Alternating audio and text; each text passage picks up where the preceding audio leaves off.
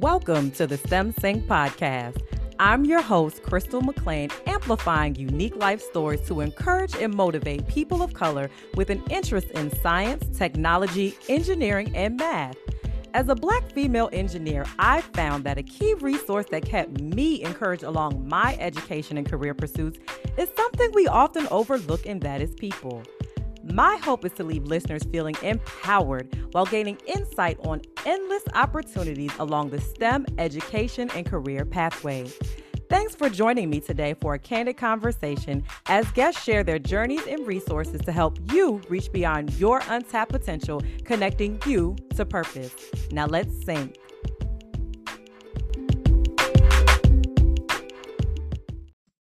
Hello, everybody. Welcome to today's episode of the Wonderful STEM Sync podcast. I have the pleasure of having another one of my mentees on this wonderful episode. I'm so glad that we were able to connect because, you know, she's a busy woman and she got her life going on and everything now that she all grown or whatever. Um, so welcome, Prototypes. Please welcome Miss Jailyn Dorsett. Hey, Jailyn. Hi, thank you for having me. Oh, absolutely. Absolutely. So tell the listeners a little bit about yourself.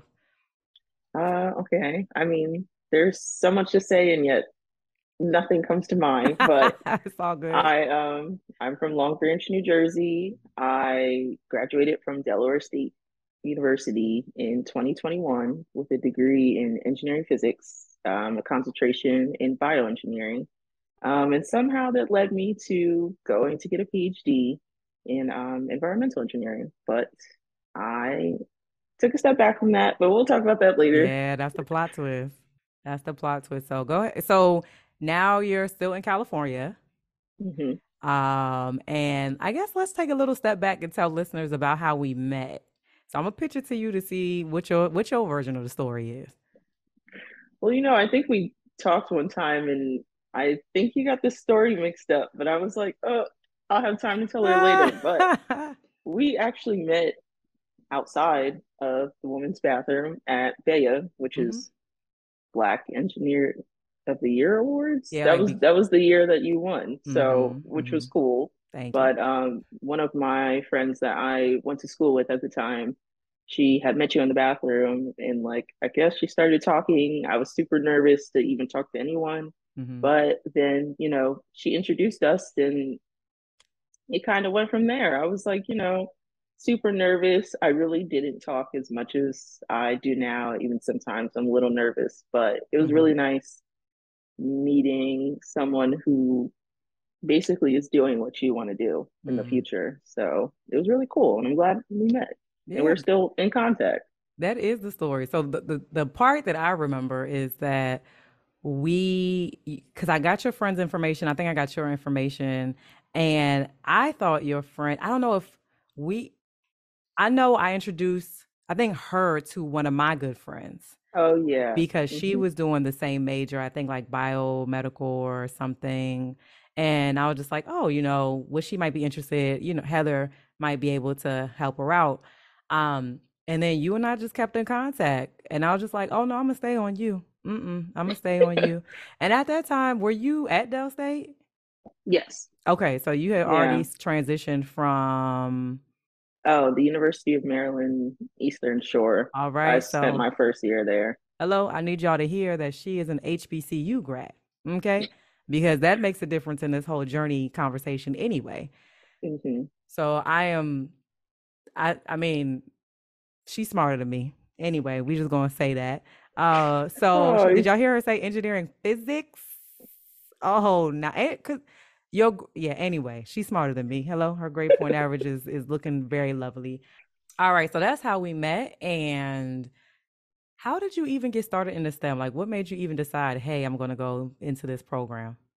You know, it was it was kind of like a mix of two things. I would say. I think my freshman or sophomore year of high school, my dad found out that if you took the engineering classes at mm-hmm. high like in high school took like a certain amount of them you could be a certified engineer in new jersey but i just didn't want to do that at the time i was like you know why are you trying to force me to do i don't even know what engineering is mm-hmm. you know it's just like this very broad out there concept especially for like someone like me who just always changed what they wanted to do and be But then I met like an amazing teacher. It was like one of the only black teachers I actually had growing up, honestly, during my junior year of high school.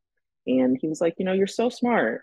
What what do you want to do when you, you know, go to college? And I'm like, I want to be a psychologist. And he just looked at me like, don't don't do that. You have an A in like pre-calculus, like the class he was teaching. And he was like, like everybody goes to school for psychology. Go mm.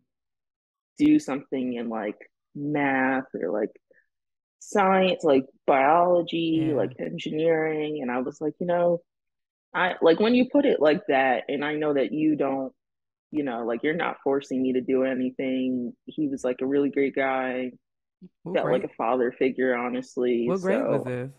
This was junior year of um, okay. um, high school. Oh, so that's a pivotal I, moment.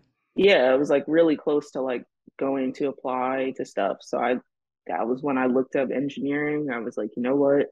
I could do biomedical. You know, that's interesting. And I just applied to schools to do that. And throughout school, I realized that engineering isn't really just one thing. Mm-hmm. It's like a mm-hmm. lot of things, and you right. can use it in different ways. Yeah. And I always wanted to help people. And I realized that through engineering, I can.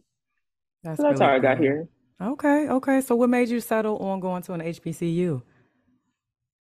That was not really a choice of mine either. Like I wanted to go to a school in New Jersey with all of my friends. I was like, I don't want to move out of state. If I do, I want to go to like a big school that everyone's heard of. But then my dad started working at UMES and mm. I went there and I was like, you know, this could work for a year. I could go somewhere else or a mm. semester. But then I, after that semester, after that year, I realized that I wanted to go to HBCU. I didn't mm-hmm. grow up with really black people around me mm-hmm. besides the people who were demonized and you know they were always called loud or rude or whatever when it was really just like they were basically failing all the black students in my school unless you were like me who was quiet and just did what they were told wow. so i realized that with the right push anybody can be successful and i think that's what i learned at my hbcu well both of them that's right. That's right. So what made you transition to Del State? He he got a job there. I know that's so right. I, yeah, so I was like, you know, I might as well just follow my dad. I didn't really like the program at mm. UMES. Were you I mean, already they know that. Were you already declared an engineering major uh, automatically? Oh, okay. I didn't know how yeah. it was. Okay, okay. I mean, it is what it is. And Dad was like, "Come on, I don't want you having student loans. Come get this free education. Cause I imagine it, like that's really like he's a fact. Oh no, it wasn't free. Oh, it wasn't free. Amen. Okay. Oh no, oh no. it was well, you know how HBC are like I, I realized that a lot of people go for the experience. Like I did too. I would never trade my HBCU connections right. and experience, but mm-hmm. they do have a lot of work to do when it comes to supporting students. Understood. And he was a job hopper anyway. So they are like, you can't just work here and think that we're going to give you free school. But it was oh, mostly free, you okay. know, after scholarships and yeah, some loans. My loans don't look bad as bad as someone who went to a private school like USC. So listen, I'm okay with that. Listen, I understand, and every school has their stuff. Trust you, me. Oh Trust yeah. you, me. You know, I you know I know about that just going from down the street at UM, UMCP um, at College Park, the flagship school. It's like, oh yeah, that's a great school. Mm, okay, we used to be right up in them financial aid lines, like, uh, can we fig- uh, can we figure this out, please? yes, so, somebody do their job, answer the phone, something, something, something. So we all got our stuff. Okay, so you decided. So Del State, it sounds like they didn't have a biomedical engineering program at the time, so you had to kind of create your own program. Yeah, it was, you know, the engineering program wasn't that big.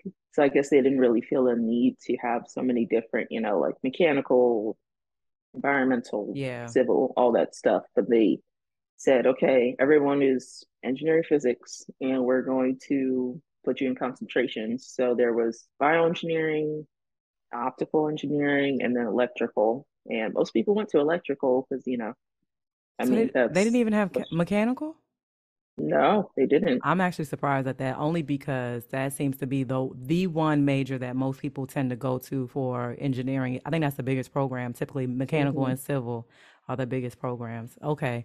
But at least they allowed you the opportunity to, you know, still make it work and come out with a with a bomb degree and also you did a lot while you were there in terms of research programs and things like that. So let's talk a little bit about that. How did you get into it? Oh, it was actually the president of NSBE at the time. You know, I just started getting into NSBE. I said I want to get an internship finally this summer because, you know, the summer after my first year, I didn't there there was no no one really told me, "Hey, you need to be applying at this time to get mm. an internship." Right. And if they did, it was like, you know, where do I start? You keep saying internship, but where? How do I do lab stuff? You know, she saw me. I was like one of the few women in the program. It was mostly like male dominated. But she was like, I'm going to take you under my wing. That's so she talked to a couple people, like labs, a couple of professors, and I finally found one lab where a professor needed help. He didn't really take on that many students. So for me, I, I kept that position until it was from sophomore year till my senior year till I yeah. graduated. So through that, that helped me to get my first internship, which was at the University of Pittsburgh in the chemical engineering department. But it was for it was something. I know he made it up. He told us all the time, the program director. He was like, I just made up particle based functional materials as the title for the internship. Sir and just it had nothing to do with particle based functional materials. I think that that's something that he was working on at the time, and that just kind of made the title for the REU. So yeah, so I ended up doing stuff related to environmental and civil engineering, which is cool. Okay. I did have to work with fecal matter from mice, which is so tiny but smells so bad. but okay. it was really cool. It was cool. And that definitely like once you get your first internship or job, you know, it's true what they say. Like you just a whole world of opportunities just kind of opens up because then I applied to the partnership education program and that's through Woods Hole Oceanographic Institution. And that was a really good opportunity for me because that is where I met another I would I would call her a mentor too, another black woman who basically ran the program for the last two years. Mm-hmm. And she was the one who actually gave me a way in to talk to someone at USC. Mm. So I feel like when you um you know somebody takes a chance on you to be able to get an opportunity or at least like have the chance to talk to someone and you have the skills and the background needed, it just makes things a lot easier. I just wish more people did that. Mm. What do you think is pre- preventing people from doing that? I, I honestly don't really know what does that because I feel like I'm a person who likes to help.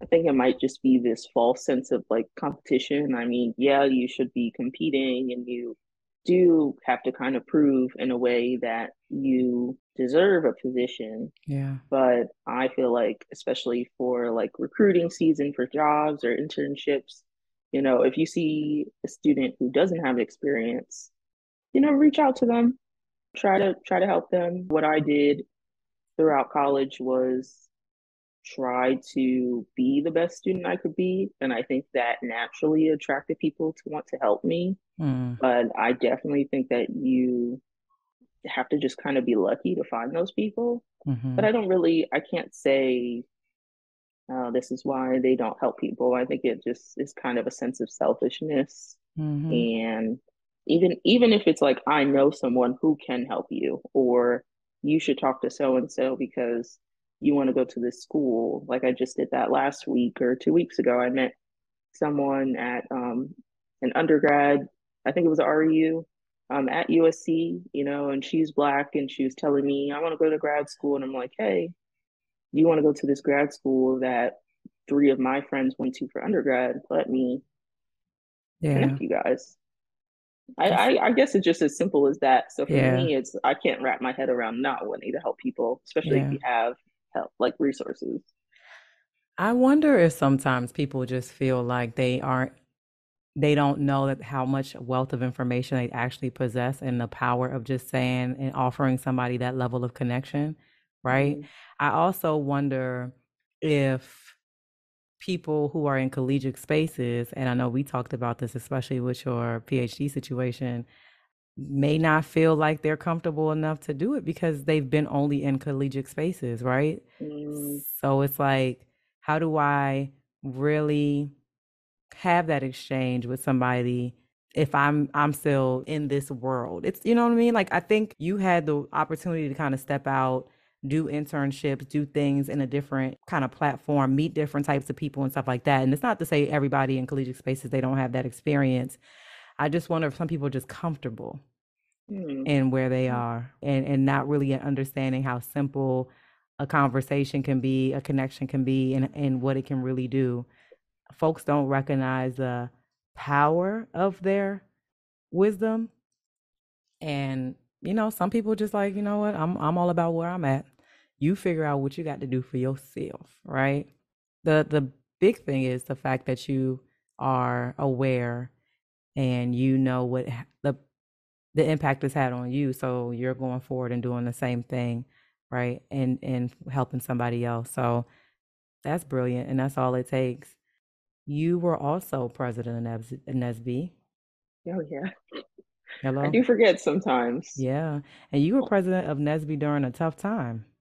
Yeah. It, it was, um, you know, trying to boost morale when it's the first semester back after lockdown was a little rough, honestly. Mm-hmm. I mean, you know, I try not to be so cynical sometimes when I think about people's intentions, but honestly, it felt like the stuff that I would try to do to help only seem to be attractive when you know you can get a job or an mm. internship out of it. Mm-hmm. But I honestly had to take a step back and realize that some people only have time for that. Yeah. You know, that was actually a topic for discussion during one of the presidential meetings, I think, during the national convention, where I said, I think they were trying to change something about the time when they had a an event or like a career fair or something like that. But I was like, you know, people rely on this when they have been working hard in school and just can't make these connections. Sometimes you just don't meet the people who can really push you to a in a certain direction. Sometimes yeah. it's really about like you doing it for yourself. And that was kind of the attitude that I'm learning that a lot of people have, where you kind of just need to do it for yourself. Or mm-hmm. if you're mm-hmm. not in a certain place where you want to be, it's because you're not doing enough. So I've been learning that lesson for a while now, actually. Mm-hmm. I guess it's coming on a little bit stronger now that I am kind of on my own mm-hmm. in terms of I, I've had a support system built in in terms of school, but no one really talks about you know, after school, what do you do? Where do you go? If you didn't make these connections, how do you get them? Mm. And that's just something interesting. You know, my heart goes out to you with this whole process that you're encountering. And we're going to talk more about that. You are an advocate for people so much so that you decided to change your major a little bit in terms of going towards USC. Because um, you started biomedical Mm-hmm. Had a little bit of a touch of environmental and decided you wanted to go towards environmental. And then I know we've talked and you mentioned, well, actually, I kind of want to do more of the environmental policy. But before we even go into that, HBCU to a private college like USC, what was that transition like? Ooh, that was it, it was hard. It was really hard for me at the beginning, I think, especially looking from like a grad student perspective, I would say, because you hear the debate all the time online about like HBCU versus the PWI. Mm-hmm. And I'm like, you know, I never had to experience these things because I was undergrad at HBCU. But even, you know, doing internships over the summer, like I went to an internship at University of Pittsburgh. Right. And I didn't get that full experience of being at a school like that where people pay a lot of money and just the environment is very different. Mm-hmm. Um, until I got here. So the first thing I noticed was just I don't know if it's like because I'm on the east, like from the East Coast, right. or if it's because it's a prestigious school or who's going to the school, but the sense of entitlement is crazy.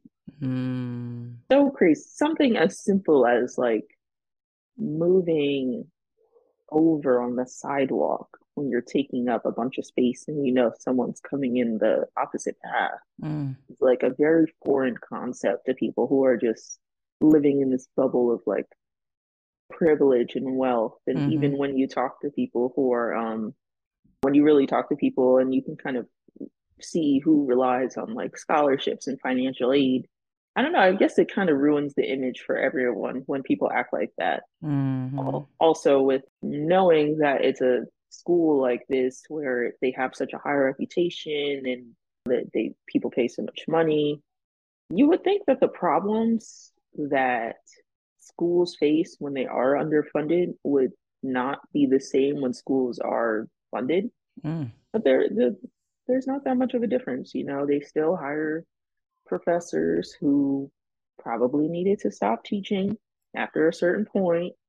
They still hire professors who just are very tone deaf to like racial inequality and under underprivileged, you know, problems.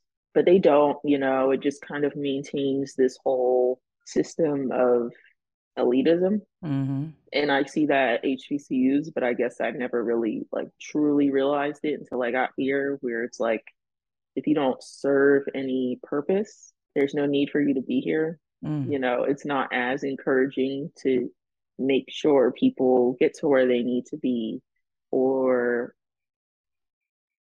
overall just feel welcome. It's mm-hmm. kind of just like you're here do what you will with this experience and come back and give us money later when wow. you be, you know you make it wow i wonder if the you, you what you said earlier i think about being in a, in a graduate program transition i think also makes a difference like you said because mm-hmm. there might be the perception like you graduated you did undergrad you gr- you're grown and we're going to kind of let you do your thing and not be as hands on.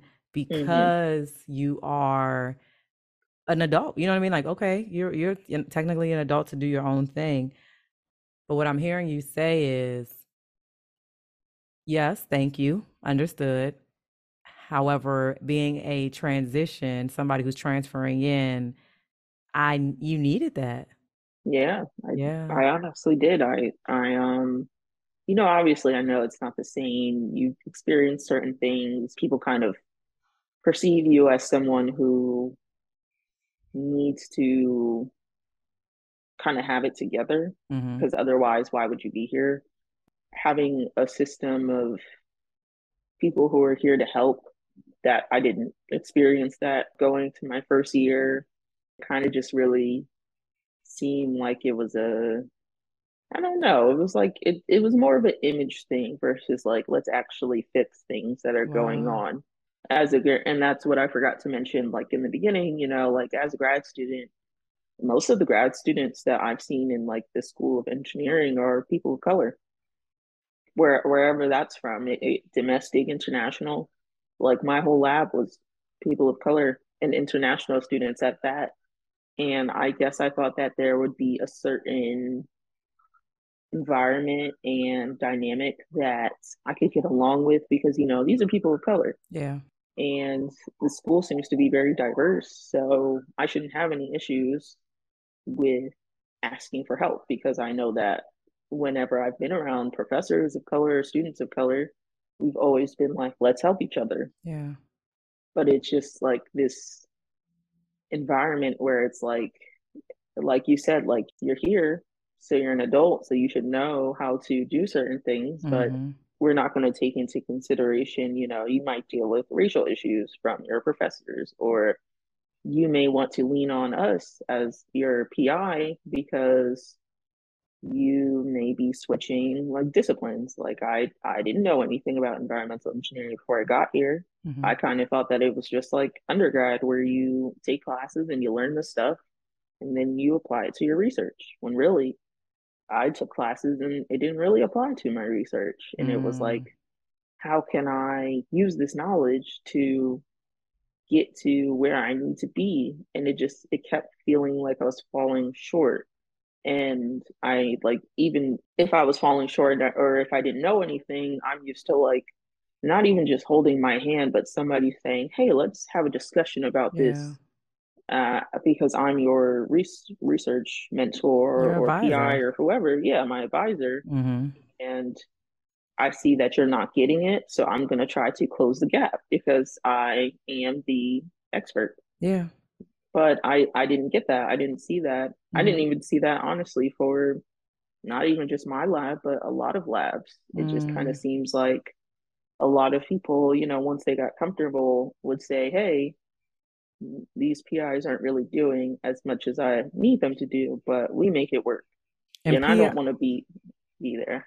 PI stands for oh pri- private principal investigator. That's yeah, what I thought. That's what I yeah. thought. So like the the person that's like the lead over the lab. Okay. Yes, the, okay. your advisor. You know, you, right. the person who says, "Hey, you're doing this research, and let me help you formulate it right. to be what it needs to be sure. this dissertation at the end sure. but i mean so let's take a step back because you decided to take what degree you were doing a, a dual degree right oh no just the um well i guess technically at the same time i'm doing a master's while also doing research for the phd okay mm-hmm. okay but ultimately you were seeking a phd in which discipline oh environmental engineering with a concentration in water, water okay. quality. Okay. Mm-hmm. All right. And because of your experiences and the challenges that you had that we kind of talked about offline too, you have made the decision for your own peace of mind that, hey, I'm going to dial back and no longer pursue the PhD program, right? Mm-hmm. What made you even select USC? Is it because that you made that connection and well, I really didn't know what I wanted to do. So it just kind of naturally made sense for me to go into this program? Or was there something specific that did you apply to other programs or was there something specific? Okay. Oh yeah. I, I applied to I think it was five or six programs. And what I kept uh, issue that I kept running into, I think with three of the schools. Yeah, I did apply to six schools. So I got into five schools. I mm-hmm. didn't get into one and I got into USC for the PhD. I got mm-hmm. into another school for the PhD. Right. Uh, and then the last three schools, I was contacted by the school or admissions or whoever, and they said, you know, we don't really have money for you to come as a PhD student, but come as a master's, mm. and we'll give you some money, but we won't give you enough where it feels like it counts. So it kind of like it was mm. kind of just like USC was my safe option. I was in contact with my PI since the summer before once I made that connection. Mm-hmm. And it just naturally felt like, you know, I always wanted to move to California. So yeah. this is my plan. Right, right, right, mm-hmm. right. And what I'm hearing also is that you didn't really have a community immediately. I know since then we've talked and you said you've kind of developed a community. How were you able to build that? Hmm. I think the first thing that I got lucky with was talking to someone who was leaving the lab like right before I was coming in. And she was saying, you know, if you want to apply to these fellowships, you should talk to these people. And all the people that she introduced me to, or at least most of them, were people of color, which was cool. And from those people, I met more people of color. Mm-hmm. And I was like, okay, I know these people now. This is a good start. Um, I went to the first NSBE, or not the first, but one, I went to a NSBE meeting in the beginning of the school year, and I realized the time and like the day was kind of messing with my schedule, so I didn't stay in touch with that. Mm-hmm. But I still kept in contact with like my one friend now, um, and I had met her through someone initially in the beginnings. After we met, we kind of just became really good friends. Mm. And she's a black woman doing material science, which sounds super hard to me. Mm. I don't even know what that is. I still don't. Um, but so funny. through her, I met other people and kind of like once you start going to stuff and like, especially something that really, really helped me, I forgot. This wasn't until, you know, I moved in, I moved to California in August, and it wasn't until February, I think it was the end of February, mm-hmm. that I finally went to like a USC slash UCLA Black student event. And ever since then, I like made a lot of friends at US or not USC, well USC and UCLA who are in grad programs, and it's kind of easy after you meet one person. Yeah. But in the beginning, it's very rough when you move somewhere, especially going to school, and you just don't feel like you can really talk to anybody. Yeah. So the person that was leaving the lab, was it because she was finished with her program? Or she was just like, I'm going to a whole different Oh yeah, she was done. She graduated, so okay, she's okay. going on to a faculty position. Oh wow. Um, so she was like, "I'm leaving. Here's all my tips I can give you, yeah. and here's some people who still go there." And I was like, "Thank you." That's awesome. A lot of people don't really like you do said, that. Like do you stuff like that. Yeah, yeah, yeah. That was really kind of her.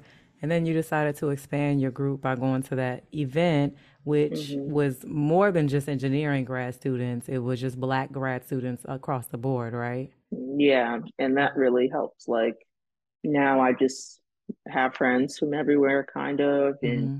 especially, I don't know, I don't think I've ever really experienced this until I moved to LA. I don't know if it's a big city thing or what, because I'm from a small town, but they have a lot of black events all over LA. So mm-hmm. there's like, you know, there's this thing called Black Market Flea. Um, there's the other thing called Black on the Block. And then there's other events where there's just, you know, a bunch of black people are going. Yeah. And you meet people. And that, you know, it really got me out of my comfort zone to That's move good. and have to make friends That's that need community. Yeah, it's important. And then, like I said, you made the decision hey, okay, this PhD program is not it. And now you are in a master's program. Mm-hmm. So your master's is what exactly? The same thing, okay. well, without the, I guess, still with the concentration. I think. Okay, still within water resources. Mm-hmm. And like I mentioned before, you you're a big on advocacy because it sounds like you are leaning towards more environmental policy type issues and things like that. How did you even become interested in that? Well, that's that's honestly initially what I wanted to go to school for was to you know work in policy and work with you know bringing resources to underserved communities and i didn't really know how to do that just because I was so used to doing the science part, mm-hmm. I didn't really know. Like, you know, I said, oh, I could work for a nonprofit, but nonprofits, I feel like you do a lot of work and don't get a lot in return, and it can be draining. So I was like, you know, I would volunteer, but I would not work at a nonprofit, at least not right now. Right. Um, till I have the bandwidth to be able to do that. So I, I mean, I did four years of engineering, I might as well just go and get it like a technical engineering degree to learn the science and learn all the things behind how do we get to this issue yeah you know why why don't these people have clean water just like in flint michigan mm-hmm. but it only took me a semester to realize that a lot of the work isn't done by learning about the issue like it, it like you need to know all of these things, but also you can just kind of do what I did for the whole year and do literature reviews because I, I was learning how to, in my classes at least, you know, learning how to approach problems scientifically. But I feel like a lot of the issues are political and basically just political. That's what I really like. Even talking to people in my lab, they were always like, yeah, if you want to help people, like, you're not so, going to do it here. Yeah. You know, you're you're you're going to learn how to improve the efficiency of water treatment, but you're not going to be able to give that water to people who need yeah. it the most. Like right. you're just cutting costs down.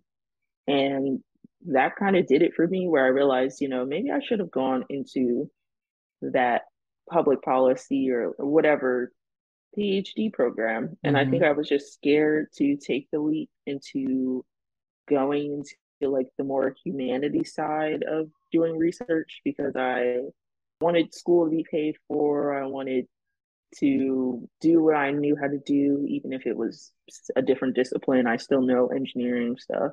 So I thought maybe I could kind of do that, but I realized I couldn't do stuff that I thought would get me to a certain place. I had to do stuff that I knew would get me in the room to meet mm-hmm. people where I could do certain things. And mm-hmm. I realized mm. that a lot of engineering programs, engineers in general, don't really get to see that side. And that's why I really just wanted to make this change. I mean, I also was unhappy with my PI, right. but that was a big thing. Like I knew I was like, I, I don't need to be here. I can go somewhere else with what I have. Yeah, you decided to choose your own peace of mind and and self self preservation at this point mm-hmm. of what is needed. But you're still doing a master's that's technical, right? Oh yeah. I mean, I feel like I halfway got it done. I might as well just finish, finish it, it, off. Understood. Yeah. Understood. Especially if it's paid for. Hello. Did y'all hear that? Especially if it's paid for. Now, what is the ideal kind of job for you? Because we were talking before we got started about kind of looking for a job while you're going to school. What would it be? What's an ideal position for you right now? That is a tough question. I mm-hmm. still don't mm-hmm. really know exactly what I want to do. I mean, mm-hmm. honestly, if the stars aligned and the world was a perfect place, I would be able to go and work, be a STEM educator for kids, Black and Brown kids, you know, in underserved communities, and just teach them about science, teach them about these are the things going on in the world. And, you know, you can grow up and help. You can do that stuff. Mm-hmm. Uh, I feel like a lot of the trouble I had growing up was not knowing what I could do. You know, mm-hmm. what were mm-hmm. my capabilities? I had never really thought about going into a STEM field. Like I've always been good at math and science, and no one has ever been there to say, "Hey, you should do this." Mm-hmm. Until I went to high school and wanted to just go into psychology, but I feel like that's a really big need. Can't just wait until high school when you go to career fairs and you want to figure out what you want to do. It can't yeah. wait until you go to a college and you see, oh, this is what this college looks like, but what can I do at this college? It can't wait until you're past college and you've gone and you've done all this stuff, but you really still just feel unfulfilled. And I feel like it's because the potential is not tapped into when you're younger. You know, I, I've done every lead, I've gone to leadership conferences when I was in middle school. I was in this thing called like the enrichment program and elementary school where they saw that you were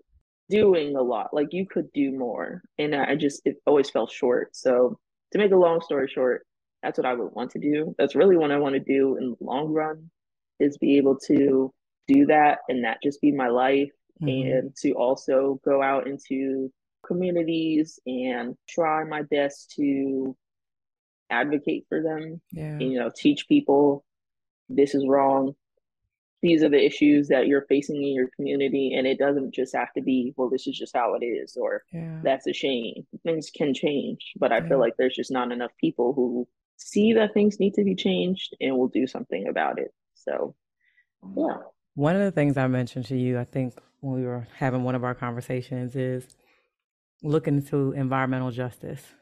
Yeah. And you know, there's there are whole executive orders and laws all about ex- environmental justice because of these issues and concerns that continue to happen where we kind of think people are still dumping, you know, what has waste in certain locations. You're like, come mm-hmm. on, nobody ain't watch Erin Brockovich and all those type of movies and stuff. Like we still doing this. Yeah. People are still doing it. People Crazy. are still doing it. So one thing I re- did you look into environmental justice at all yet? I'm not gonna lie, I haven't. Girl. Only because I forgot. okay. Well, please make that something that you look into because I think that hearing what you're saying as far as the, the, the community aspect and stuff like that, that's where you really want to go into that. And why not pursue your PhD in po- in environmental policy? I I honestly think I will now. Yeah. Just because I I I realize that I I'm not a person who can just do like keep their head down and do the job anymore. Like I feel like I was like that my whole life and I realized yeah. it gets you somewhere, but not where you want to be. Right. So I definitely think that I'm gonna, you know, after I finish this master's, or not after, but while I'm finishing this master's, I will be looking into PhD programs and applying and just trying to figure out how to do what I want to do mm-hmm. versus just saying, I think I need to do this. Sure. The beauty of it is that you know what you want to do. And I, when I look back and think and reflect on my story, as far as me starting off ChemE, getting a ChemE degree, and then going into my master's of in, in environmental, the four year degree, which for me was five and a half, amen. I took my little time to get my chemical engineer degree. The ChemE degree, the, the undergrad degree, just kind of sets the tone for what's possible. Mm-hmm. And then a lot of times people don't know what they want to do until they are introduced to more things and the light bulb starts to go off. I got into environmental because I was introduced during a women in science program, you know, women engineering program. Hey, you can be out in the field and do all this environmental stuff. That's pretty tight. That's what made me go back for my well, I got fired from my first job, but then I ended up going back for my master's for that reason. I was like, I need to learn, right? And I and it sounds like you're doing the same thing. Like, let me learn the technical stuff first and then eventually I can get comfortable going into the other side of things because you can actually talk to, yeah, just the technical aspect of things, the science behind it. That said, you definitely need to direct your, yourself towards positions that are environmental justice. And I say that because then in talking to people in that area and that realm, you'll be able to kind of find out what the backgrounds are of those individuals that will allow you to kind of say, okay, I'm on the right track for pursuing this program. Or, man, they talk about this program a lot. This must really be a good program. You know, it might not be at USC, it might be at UCLA, it might be at, you know, a whole nother university or whatever have you that's more um, affordable. Hello? And, yeah. you know, and just a, a, a really good um, experience overall. Please look into environmental justice. I'm, that's the last oh. thing I'm to say about it. That's the last thing I'm to say. I'm, I'm going to follow up with you on it. Um, but I know EPA has a lot of um, kind of community workshops and mm-hmm. trainings mm-hmm. just on that. Um, so definitely something to look into. If you could talk back to yourself when you started engineering, is there anything that you would say that you would do differently, or what advice would you give yourself, young Jailyn, as she's at even at Eastern Shore? What would you say to yourself? Oh wow. Um, I would definitely say that I should definitely treasure every person that I come across who mm-hmm. could give me some type of advice. You know, I feel like I was very um closed off and stubborn. I felt like I knew everything. You know, don't tell my dad because that's what he always says. But I still feel like I should have tried new things also too. Like I think I was like, I picked a path. I'm just gonna stay on it. That's it. Mm-hmm. If I have to deal with issues, I'll just deal with them. But I realized that like I was missing a lot of advocacy for myself. And just kind of doing things just because, you know, the opportunity was given. But I feel like I missed out a lot on just kind of listening to people and their experiences and their perspective if I felt like I wasn't going to get anything out of it. If you're not offering offering me an opportunity, I'll listen, but like I'm not gonna follow up with you. I don't really yeah. care. But I'm realizing more and more that sometimes you need to network not just to get something specific out of it, like a position, but you need to network because you value perspective and you value changing your perspective, regardless of if it's like a total shift or if it's just this one little thing that I didn't really pay attention to. Now I'm paying attention to it because someone brought it up. Yeah, that's powerful. Thank that's you. A, that's a powerful lesson to learn. you're absolutely right. People tend to undervalue networking. If there was one thing that the graduate program could have done better, just one thing, just one little thing that would have made a difference for you to continue in your program, what do you think it would have been? Okay, that's hard. There's like so many issues that I have dealt with and like other people have, but I think taking time to actually listen to students and really evaluate who you're bringing on as faculty or even keeping on as faculty, you know, just because someone has done all this work here and now they want to come here doesn't mean they're always going to be the best mentor.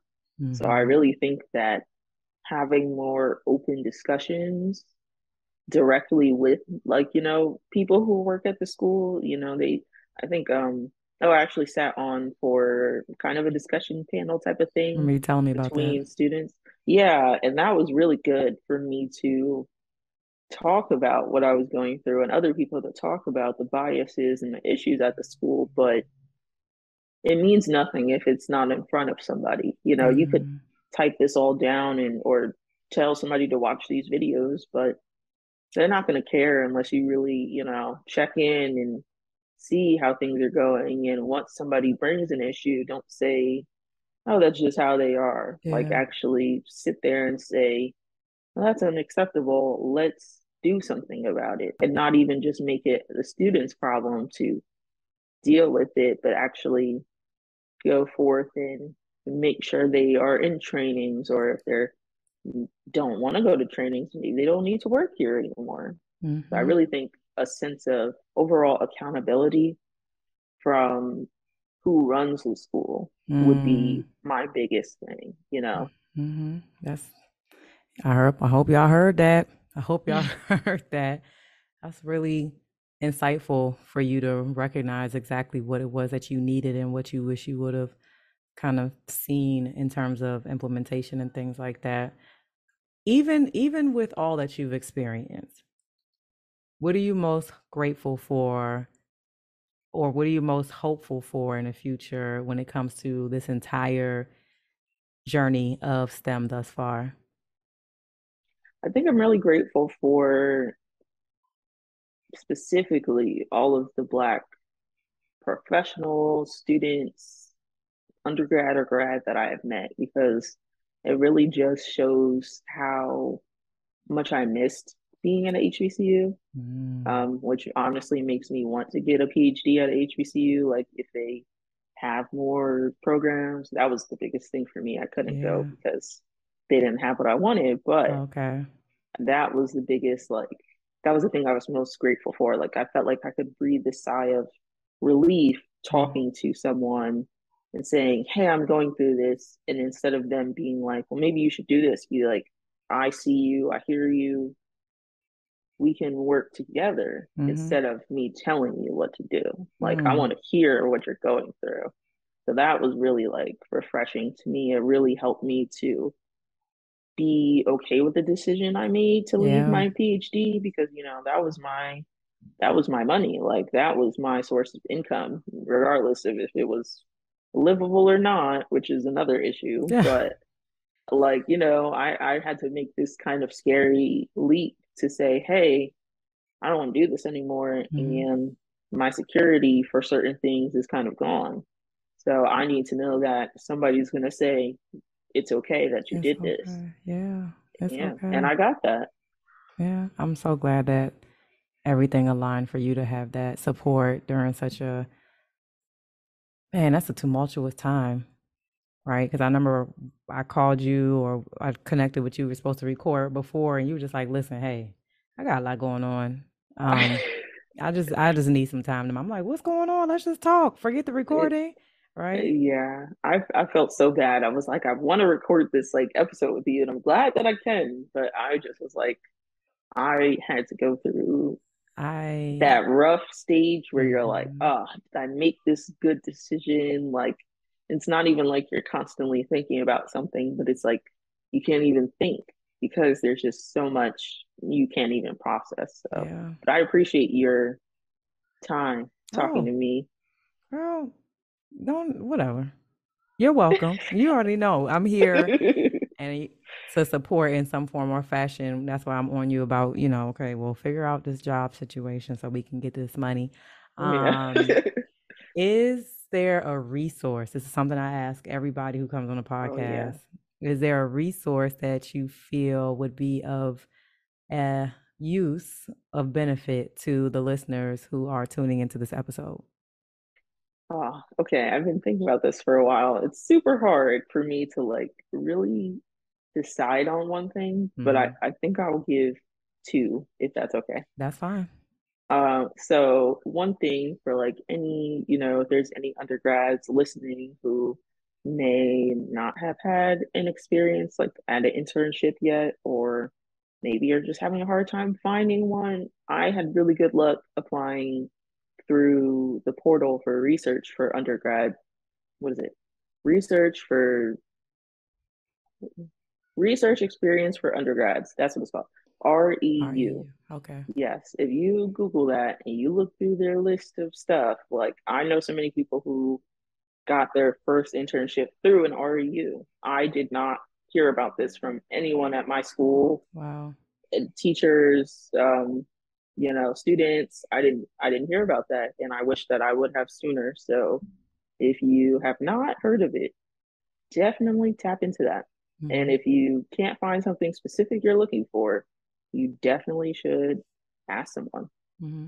Just mm-hmm. ask someone, you know, like, hey, have you heard of this? And mm-hmm. you know, have you heard of any opportunities um related to this? Because a lot of schools do it.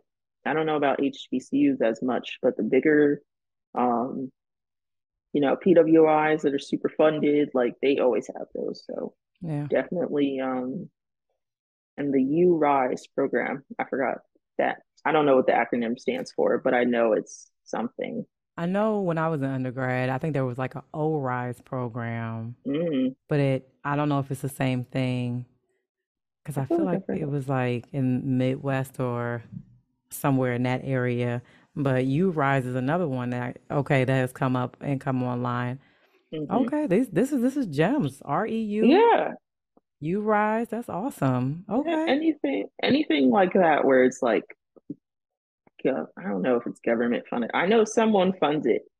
So it's a certified like four to know, five, six thousand mm-hmm. dollars for the summer and it's a learning experience and you definitely should, you know, look into that. And also therapy. Therapy is very underrated, especially when you're going through tough times at in undergrad, grad, professional even if you just want to, you don't even have to be like, oh, I'm going through something super traumatic. But I had a therapist throughout this whole process, and it made processing a lot quicker for me. It doesn't solve that feeling of like any bad feelings of, you know, what you're going through, but it mm-hmm. definitely helped me to say, how can I move past this? And how can I feel confident enough to walk away from something that isn't serving me?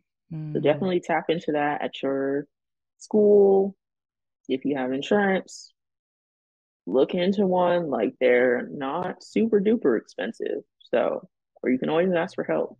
But definitely, I think that a lot of the people I've met in grad school, it's it's very common for people to have a therapist. So definitely tap into that. I didn't expect you to say that last. Really? Why? It's not a bad thing. Oh, okay. I'm glad that you said it. I'm glad okay. that you said it. Meaning, man, people need to hear that. Okay. And even I'm if you're, scared. listen, even if you're a professional, you need to hear that. I gave a talk just the other day and I put on there Sometimes you, I mean, I didn't even put on the slide. I said it. Sometimes you need to go to therapy for mm-hmm. dealing with some of the stuff that you deal with, and it's it's okay. It's okay. So I'm proud of you for oh. saying that and being open about it and noting that you you got through it. I'm actually glad that we talk now because I see you on the other side of this and you're at peace about the decision that you made, which is a tough decision, especially when you are already hard on yourself anyway about things. And also your dad is very you're very close to your father as far as mm-hmm. like making sure he's in alignment and champion. He's he's one of your champions. So I, I can imagine that that was a hard conversation to have to have. The fact that you set that tone now, as young as you are, is going to carry you very far when it comes to how you deal with things in your career and everything. So I'm, Thank you. You're welcome. It's, it's just a fact. It's just a fact. You you know what you needed, and you're excelling. You're excelling, and you're going to be okay. Thank you. And you're going to be okay. Well, prototypes, that ends this episode of the Wonderful STEM Sync podcast. Thank you so much for tuning in, and I hope that you enjoyed the honest and realness of Miss Jailyn, who is just, I'm so proud of you. Oh, thank so you. you. You're welcome. All right, prototypes, until next time, take care.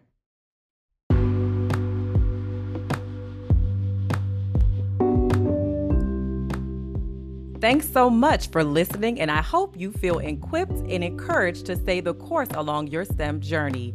If you enjoyed this episode, be sure to subscribe so you are notified when a new episode is posted and share it with your contacts. You can listen weekly on your preferred podcast app or by visiting stemsync.net.